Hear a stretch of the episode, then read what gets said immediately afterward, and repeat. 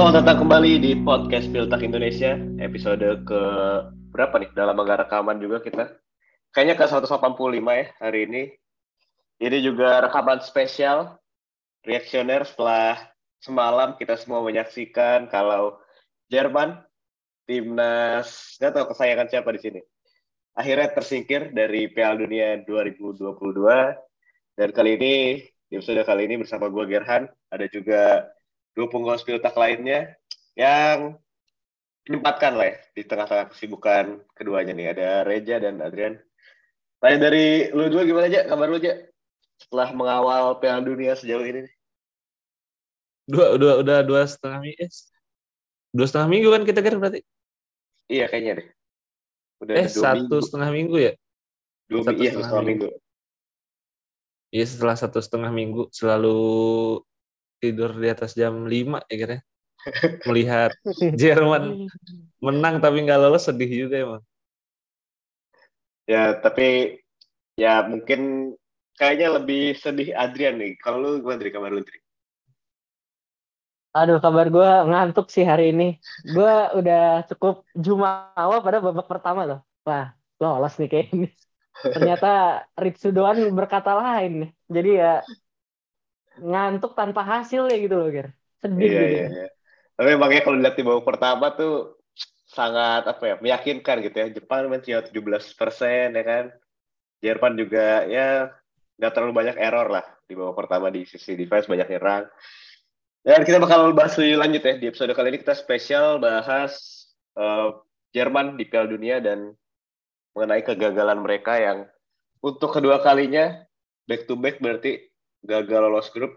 Padahal 2014 juara, 2018 gagal peringkat berapa tuh? 2018 terakhir apa ketiga ya? Gue lupa. Keempat ya. Berarti peningkatan. 2022 peringkat 3 kali ini gagal lolos ya. Tapi ternyata menjadi sebuah hal yang seharusnya memang memalukan. Apalagi juga kita bertiga punya ekspektasi yang cukup besar. Gue bahkan awal-awal ingat juara, cuy. Reja juara. Adrian semifinalis. Semifinal apa quarter final, gue lupa. Paling realistis. Tapi ternyata tidak ada yang seril hasil semalam gitu. Jadi langsung aja pertanyaan paling mendasar paling aja. Kalau lu ngeliatnya Jerman di Piala Dunia 2022 kali ini sebenarnya secara penampilan overall menurut lu gimana? Kalau penampilan ya nih, kalau kita bahas penampilan, berarti hasil dulu ya. Kalau penampilan hasil, boleh. Yang pasti mengecewakan kalau hasil, karena untuk negara sepak bola sebesar Jerman dengan historinya gitu ya, nggak lolos grup itu kan sangat memalukan. Tapi secara permainan gugur di 2018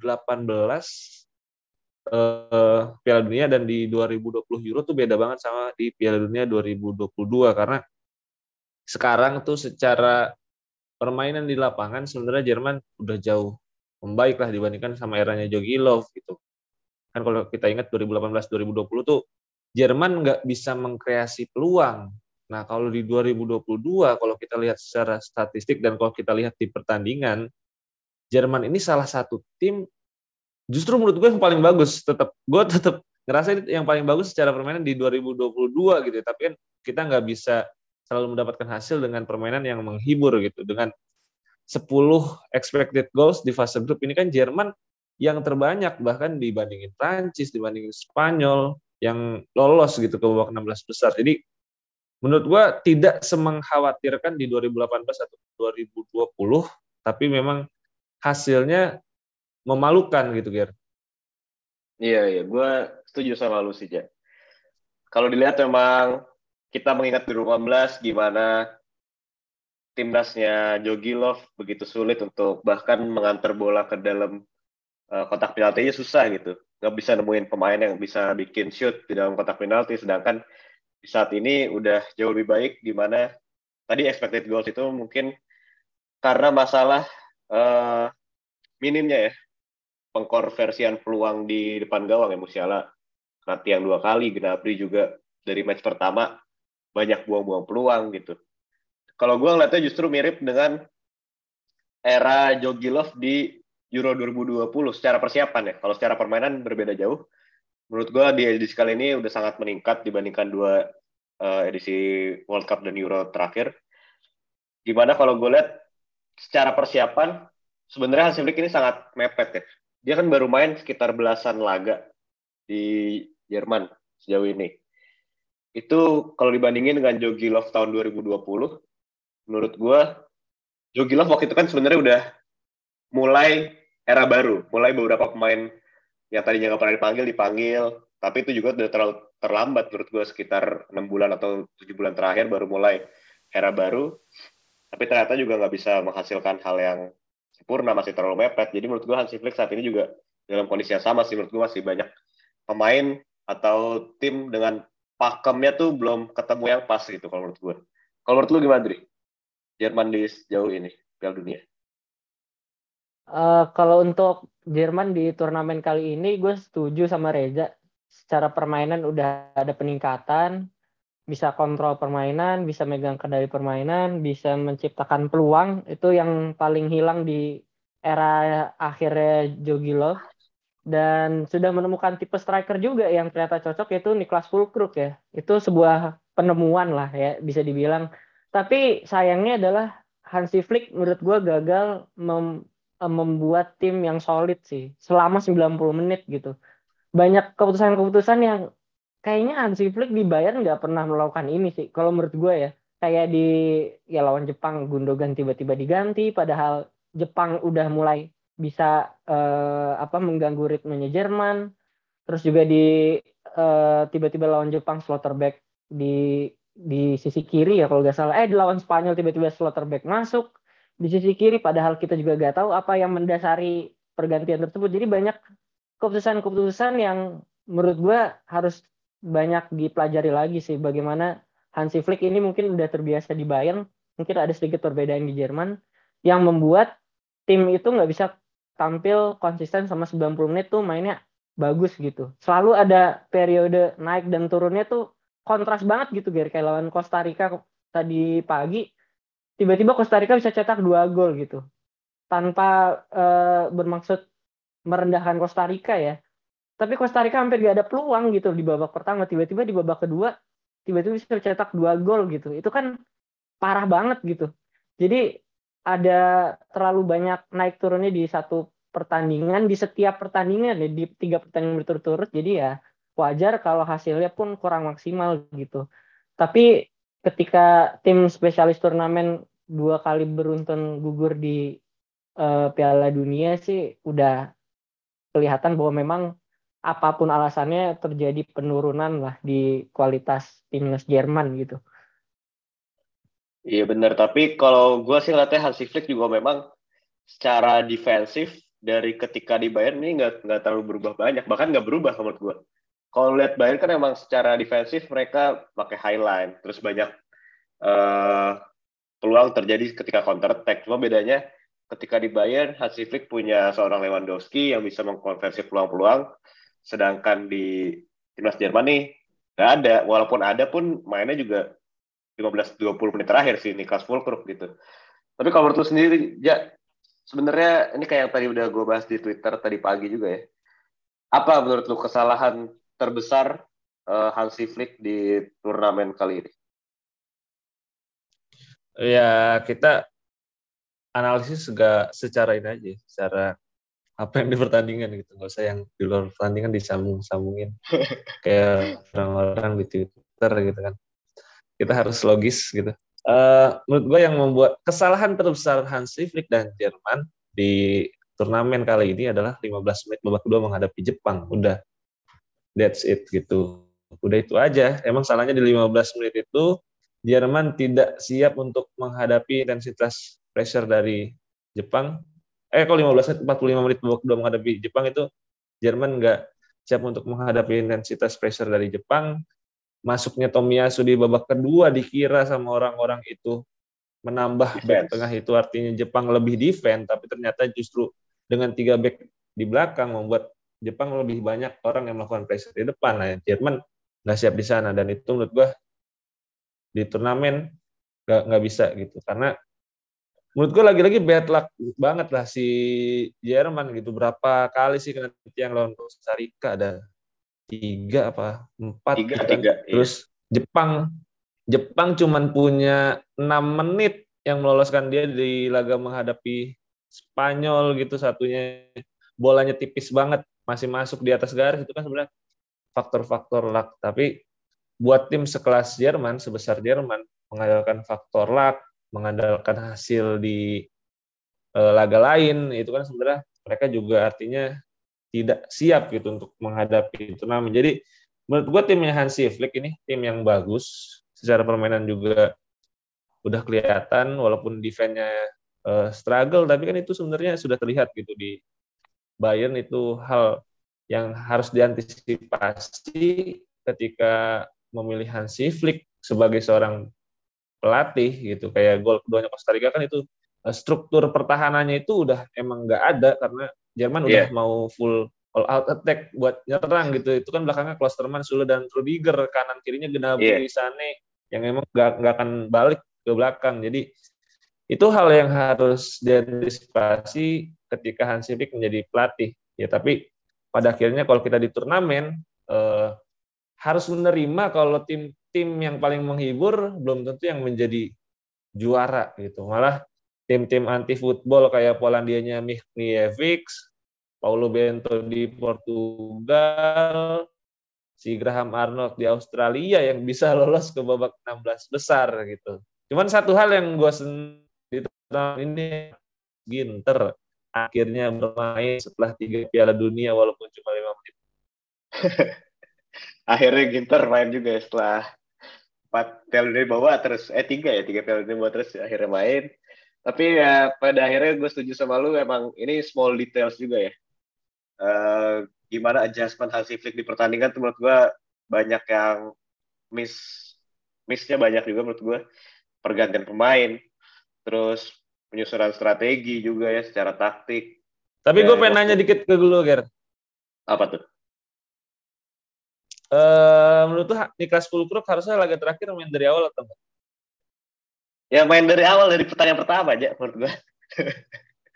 Karena kalau lihat Costa Rica kan emang secara peluang Jerman bisa bergantung sama nasib diri sendiri kalau mereka bisa menang banyak gol gitu. Sementara ketika Niklas Füllkrug main di menit 55 itu Füllkrug langsung dapat 5 menit atau 10 menit kemudian langsung dapat yang 1-on-1 tuh lawan si Keller Navas.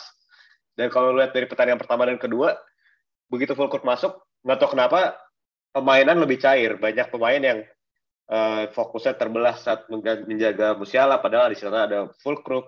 Bahkan Havertz juga golin, itu kan juga seharusnya dari assist Füllkrug ya, kalau salah gol Havertz tuh.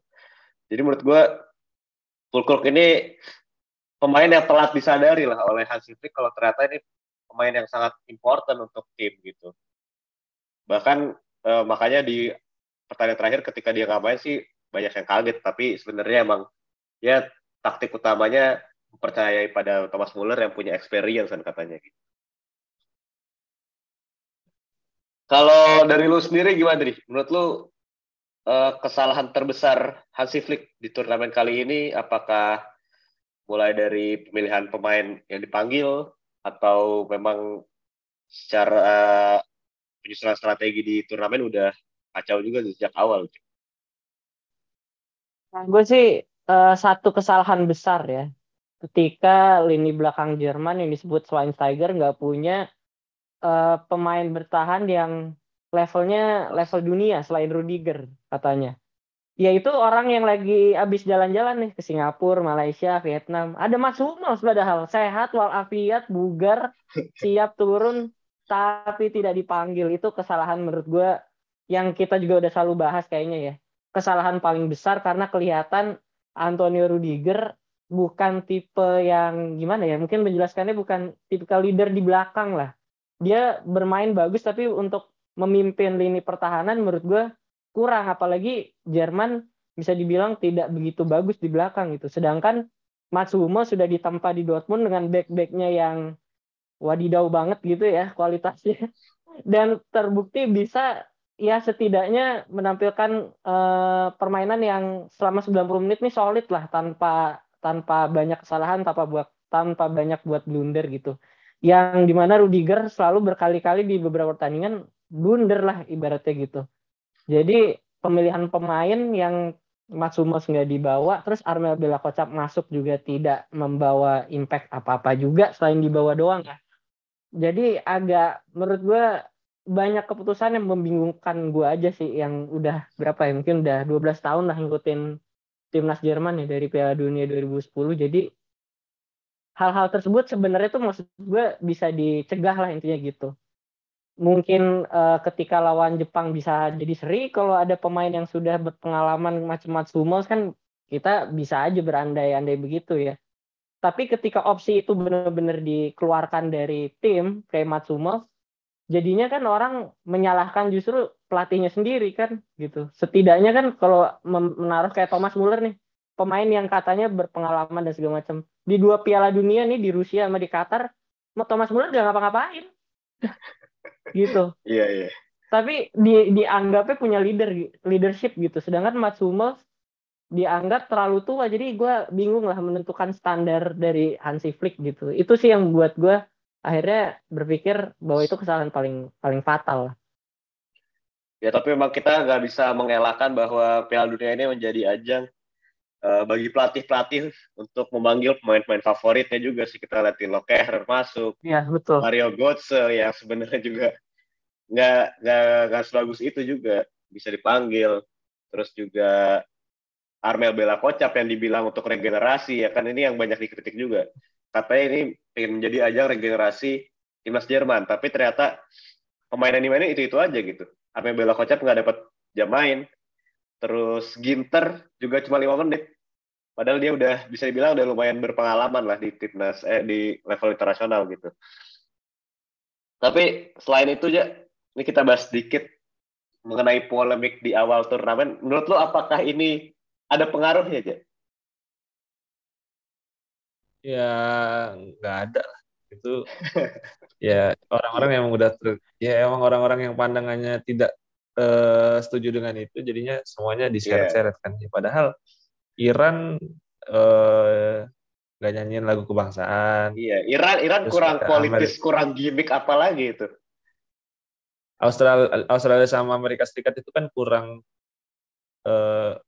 one love apalagi gitu ya. Amerika Serikat sama Australia gitu kan. Dua-duanya lolos ke 16 besar. Jadi ya menurut gua kalau turnamen kayak gini lagi-lagi ya harus lebih pragmatis sih Hansi Flick di turnamen berikutnya ya, jadi pelajaran juga karena dia harus banyak melihat Michniewicz, lihat Fernando Santos gitu kan. Ya termasuk Hajime Moriyasu, Jepang itu kan nggak bisa.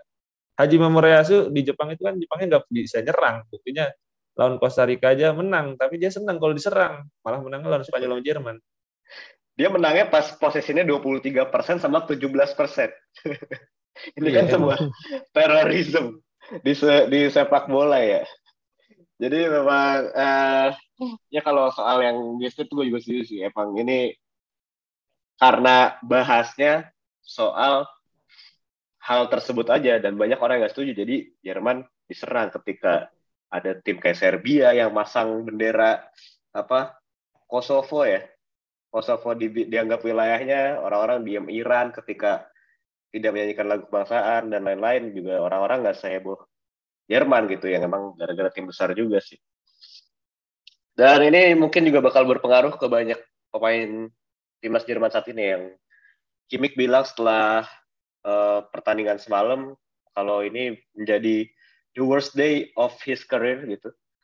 Dan mungkin aja bakal mempengaruhi dia secara personal gitu. Terus juga Gnabry juga katanya ini sangat sulit untuk diterima karena kesempatannya datang kan cuma 4 tahun sekali. Mungkin juga bagi Musiala yang masih 19 tahun. Terus juga Füllkrug 29 tahun juga mencoba World Cup lagi, berarti udah 4 tahun lagi gitu. Thomas Müller mungkin juga menjadi pertandingan terakhirnya. Neuer masih belum tahu, kalau Neuer masih mungkin aja masih mau dia kalau dipanggil lagi. Tapi menurut lu gimana Dri? Dari kegagalan Jerman ini kan berarti ada 7 pemain Bayern Munchen nih yang bermain di timnas Jerman di World Cup Piala 2022 gitu. Apakah ini bakal berpengaruh juga Dri menurut lo ke secara mental atau secara mental pemain di Bundesliga nanti? Gue rasa enggak ya, karena menurut gue main di klub sama main di timnas nih sebuah dinamika yang berbeda lah antar keduanya. Dan ya Bayern Munchen pun di Eropa ya, maksudnya di Liga Champions juga selalu main bagus. Para pemain yang dipanggil macam Müller, Sané, Gnabry kan selalu konsisten ya bermain baik untuk Bayern. Manuel Neuer juga sama, Joshua Kimmich sama. Jadi gue rasa gak begitu banyak yang berubah. Cuman mereka menurut gue jadi lebih kontemplasi gitu ya tentang karir dia di timnas kalau menurut gue. Dan apa yang salah dari timnas pun menurut gue mereka juga masih bingung gitu ketika pemain-pemain yang sudah terbiasa juara di Bayern kok tiba-tiba main di timnas Jerman seperti mati kutu semua gitu. Itu kan juga menurut gue masih menjadi misteri gitu. Manuel Neuer yang biasanya kokoh tiba-tiba kejebolan sama Takuma Asano gitu kan di sudut sempit. Ya Goretzka gak begitu banyak kelihatan, Gundogan yang super efisien di Manchester City kadang bagus kadang enggak. Jadi seperti yang sudah tadi gue jelaskan, dinamikanya tetap akan bagus sih Bayern. Pemain-pemain yang main di Jerman akan bagus di Bayern. Berarti kita sudah membahas beberapa hal-hal negatif dari timnas Jerman kali ini. Kalau dari segi positifnya, lu ngeliatnya apa yang bisa dipetik lah dari turnamen dan timnas Jerman kali ini ya? Ya, kalau gue malah lihat positif lah dibandingin 2018 ya. Kalau dibandingin sama 2018, banyak hal positif gitu. Dan banyak pemain yang akhirnya unjuk gigi. Kayak Jamal Musiala kan itu gila sih kemarin. Yeah. Dia lebih dari 30 kali itu menerima bola di antara defensive and midfield line. Jadi sosok ya mulai 2010 gitu. Wonderkid lagi Jamal Musiala dan Musiala udah kelihatan sih mentalnya mirip-mirip sama Jude Bellingham. Ini tipe pemain yang meskipun usianya muda tapi dia nggak canggung gitu ketika main sama nama-nama yang lebih tenar dibanding dia, tampil di panggung yang besar banget gitu kan. Di Champions League dia perform, di World Cup dia perform. Terus Niklas Füllkrug nih, akhirnya kita bisa melihat sosok striker di timnas Jerman yang sudah lama kita rindukan. Dan kalau tadi gue nanya ke Luger, Füllkrug lu harus starter apa enggak? Sebenarnya kalau menurut gue sangat reasonable gitu kenapa Füllkrug tidak menjadi starter, karena Füllkrug ini kan sebenarnya plan B-nya Hansi Flick gitu. Dia tidak diharapkan untuk bisa masuk ke skuad. Dia kan sebenarnya Hansi Flick ini nggak bikin taktik-taktik yang mengakomodasi biar Füllkrug bisa main bagus gitu. Jadi sebelum turnamen, makanya Füllkrug selalu masuk dari bench. Tapi ketika dia dikasih kesempatan, gue senangnya Füllkrug tuh bisa menunjukkan itu. Sehingga membuat akhirnya nanti setelah Piala Dunia, mungkin Hansi Flick akan membuat formasi yang mengakomodasi Niklas Füllkrug sebagai vokal poinnya. Seperti yang dilakukan oleh Werder Bremen gitu. Kan kalau sekarang tumpuannya Hansi Flick ini sebenarnya Timo Werner atau Kai Havertz di depan kan. Makanya polanya itu nanti bikin triangle di kanan atau di kiri, nanti ada yang masuk tuh dari sayap, terus cutback. Nah, biasanya muncul Gundogan atau Goretzka. Nah, diharapkannya nanti ke depannya kalau ada Füllkrug bisa main crossing kayak kemarin. Sebenarnya yang gue kaget sih, yang jadi starter bukan full, yang jadi cadangan bukan Füllkrug, tapi kemarin kayak Havertz. Gue rasa yang harusnya starter sih kayak Havertz tuh kemarin. Wah, ini banyak yang bertentangan ya kayaknya kalau Kai Havertz, soalnya di pertandingan pertama jelek banget sih, harus gue akui. Jelek banget. Ya tapi emang sistemnya Hansi Flick kan sebenarnya strikernya kayak Havertz gitu, bukan Thomas Müller. Benar. Dan Timo Werner, dan untungnya karena Timo Werner cedera, Füllkrug dipanggil dan jadi membuka mungkin pelatih-pelatih mungkin bagi Hansi Flick sendiri juga membuka kalau emang timnas Jerman nih butuh sosok striker yang tipikal kayak gini. Dan ini jadi kesempatan juga bagi para striker klasik number 9 gitu di Bundesliga yang saat ini mungkin ada kayak nama-nama Mergin Berisha, terus juga siapa lagi main Jerman number 9 ya, Robert Glatz, Herode, Marvin Dux gitu kan, yang bisa beroperasi di kotak penalti gitu. Dan Ya mungkin kalau Musiala nggak usah diragukan lagi ya, kita udah tahu ini menjadi showcase yang luar biasa bagi Musiala, panggung sebesar Piala Dunia 2022 ya, buat semua orang lah jadi tahu bahwa Musiala tuh sebagus itu, menjadi pemain yang menerima bola paling banyak ya kemarin 30-an, keduanya Joel Campbell. Joel Campbell. Terus, itu betul nggak kenapa Joel Campbell bisa? Karena diumpan terus. Enggak, karena antara defensif sama midfield line-nya si Jerman itu kan di dekat garis tengah lapangan, Ger. Iya. Benar. Nah, kalau lo gimana, Dri? Apa sisi positif dari timnas Jerman kali ini dan mungkin sekalian what's next lah untuk Hansi Flick di turnamen berikutnya? Yang bagus dari timnas Jerman emang hanya Musiala aja sih. Yang lainnya menurut gue mengecewakan. Sama Füllkrug, itu juga dua doang. Tapi sisanya mau pemain, mau pelatih, mau apa juga jelek deh pokoknya.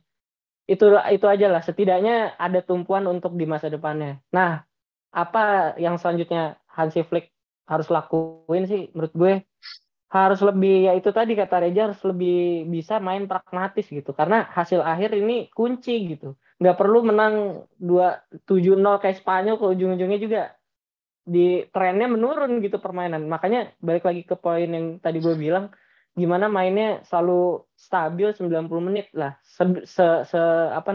Sepanjang mungkin lah bisa main dari 0 sampai 90 nih main bagus. Terus itu sih yang harus dilatih lagi oleh Hansi Flick. Dan sama permasalahan lini belakang dari kiper, bek kanan, bek tengah, bek kiri harus sudah mulai di berarti menemukan pemain gacoannya lah gitu. Jadi jangan terlalu banyak bongkar pasang karena masanya udah harus lebih rigid lagi gitu. Udah mulai harus ketemu pakemnya lah. Iya, stabilitas di lini pertahanan ini jadi kunci besar sih menurut gua. Kalau lini depan menurut gua udah lumayan banyak lah opsi dari Hansi Flick. Ya, udah mulai oke lah. Udah bagus banget menurut gue, bahkan dengan adanya plan B seperti Füllkrug, terus juga mungkin nanti ada Havertz, Werner masih bakal dipanggil lagi. Kalau dari segi stabilitas defense nih benar-benar masih bongkar pasang, masih belum ada pakem yang bagus selain Rüdiger, terus juga PR mungkin menggantikan Manuel Neuer. Kalau lu PR terbesar Hansi Flick di turnamen selanjutnya apa aja? Misalkan pasti nggak dipecat juga sih kalau kata gue. Dia nggak akan dipecat lah. Dia juga bilang emang tujuan utamanya kan di 2024 ya. 4 ya, Euro tuan rumah. Iya. Dan ya sekarang sih mungkin cuma lini pertahanan ya yang disoroti gitu. Karena kalau nyetak gol ya juga lumayan banyak, berarti kan 6 gol dari 3 pertandingan gitu. Dan kalau kita lini bertahan emang butuh sosok sih kan. Kalau di 2014 itu kan ada Philipp Lahm, terus kesini Mats Hummels. Ya emang Manuel Neuer sosok yang vokal, cuman kalau kiper itu kan ya dia nggak bisa mengatur banyak back-nya, jadi butuh yang bisa benar-benar stand out gitu. Karena kalau kita lihat tim yang besar gitu selalu ada satu back yang seenggaknya stand out, kayak Virgil, terus kayak si Prancis tuh kan ya, kalau Prancis ada Dayot, ada si Lucas Hernandez gitu, yang maksud gue yang stand out-nya banyak banget malah kalau Prancis. Jadi gue berharapnya sih Nico Schlotterbeck bisa matang ya di 2024. Karena kalau kita lihat Toni Rüdiger, Niklas Füllkrug, Matthias Ginter, ini sebenarnya udah mentok sih menurut levelnya. Yang sekarang masih bisa dikembangkan ini kan sebenarnya Nico Schlotterbeck. Nah makanya gue berharap dia bisa berkembang di Dortmund, walaupun ya sejauh ini sih akhirnya dia mendapatkan lebih banyak dari Niklas Füllkrug dibandingkan Mats Hummels ternyata. Ya kalau dari gue mungkin selanjutnya di belakang bisa mulai memanggil Amos Pieper dari Werder Bremen ya kan. Udah paling gitu aja di episode kali ini. Jadi memang menjadi hal yang mengecewakan dan mungkin memalukan juga bagi timnas Jerman, walaupun ya banyak fans juga di Jerman sana yang nggak peduli-peduli amat dengan Piala Dunia kali ini. Banyak yang memboikot, bahkan sponsor-sponsor kan juga banyak yang kecewa sama Jerman gara-gara ikut Piala Dunia di Qatar ini. Makanya ada yang sampai narik duit sponsorshipnya gitu. Lu tambahan lagi nggak deh sebelum kita tutup episode kali ini? Nonton inilah pemain-pemain Bundesliga di negara-negara lain. Ada Borna Sosa, ada Gevang. Lo dukung siapa jadinya? Gue Jepang deh kayaknya. Soalnya dari Ritsu Doan pemain yang gue temukan itu. Gila loh, Ritsu Doan udah starter tuh udah sebuah keajaiban Moriyasu aja. Kalau lo dukung siapa Dri? Jak. Kalau gue sih mainnya lihat Spanyol. Spanyol bagus banget ya. Dani Olmo. Mantap. Olmo berarti Olmo. Gue Jepang tetap. Oke, paling lu tambahan lagi aja sebelum tutup ya. Cukup. Berarti mungkin kita ketemu lagi setelah ada ketidaksibukan aja di antara sela-sela World Cup ini, dan bakal tetap mengabarkan tentang Bundesliga di Twitter Filtak. Jadi gitu aja kali ini. Gue Gerhard pamit. Gue Reza pamit. Gue Adrian pamit. Sampai jumpa di episode Filtak berikutnya. Bye.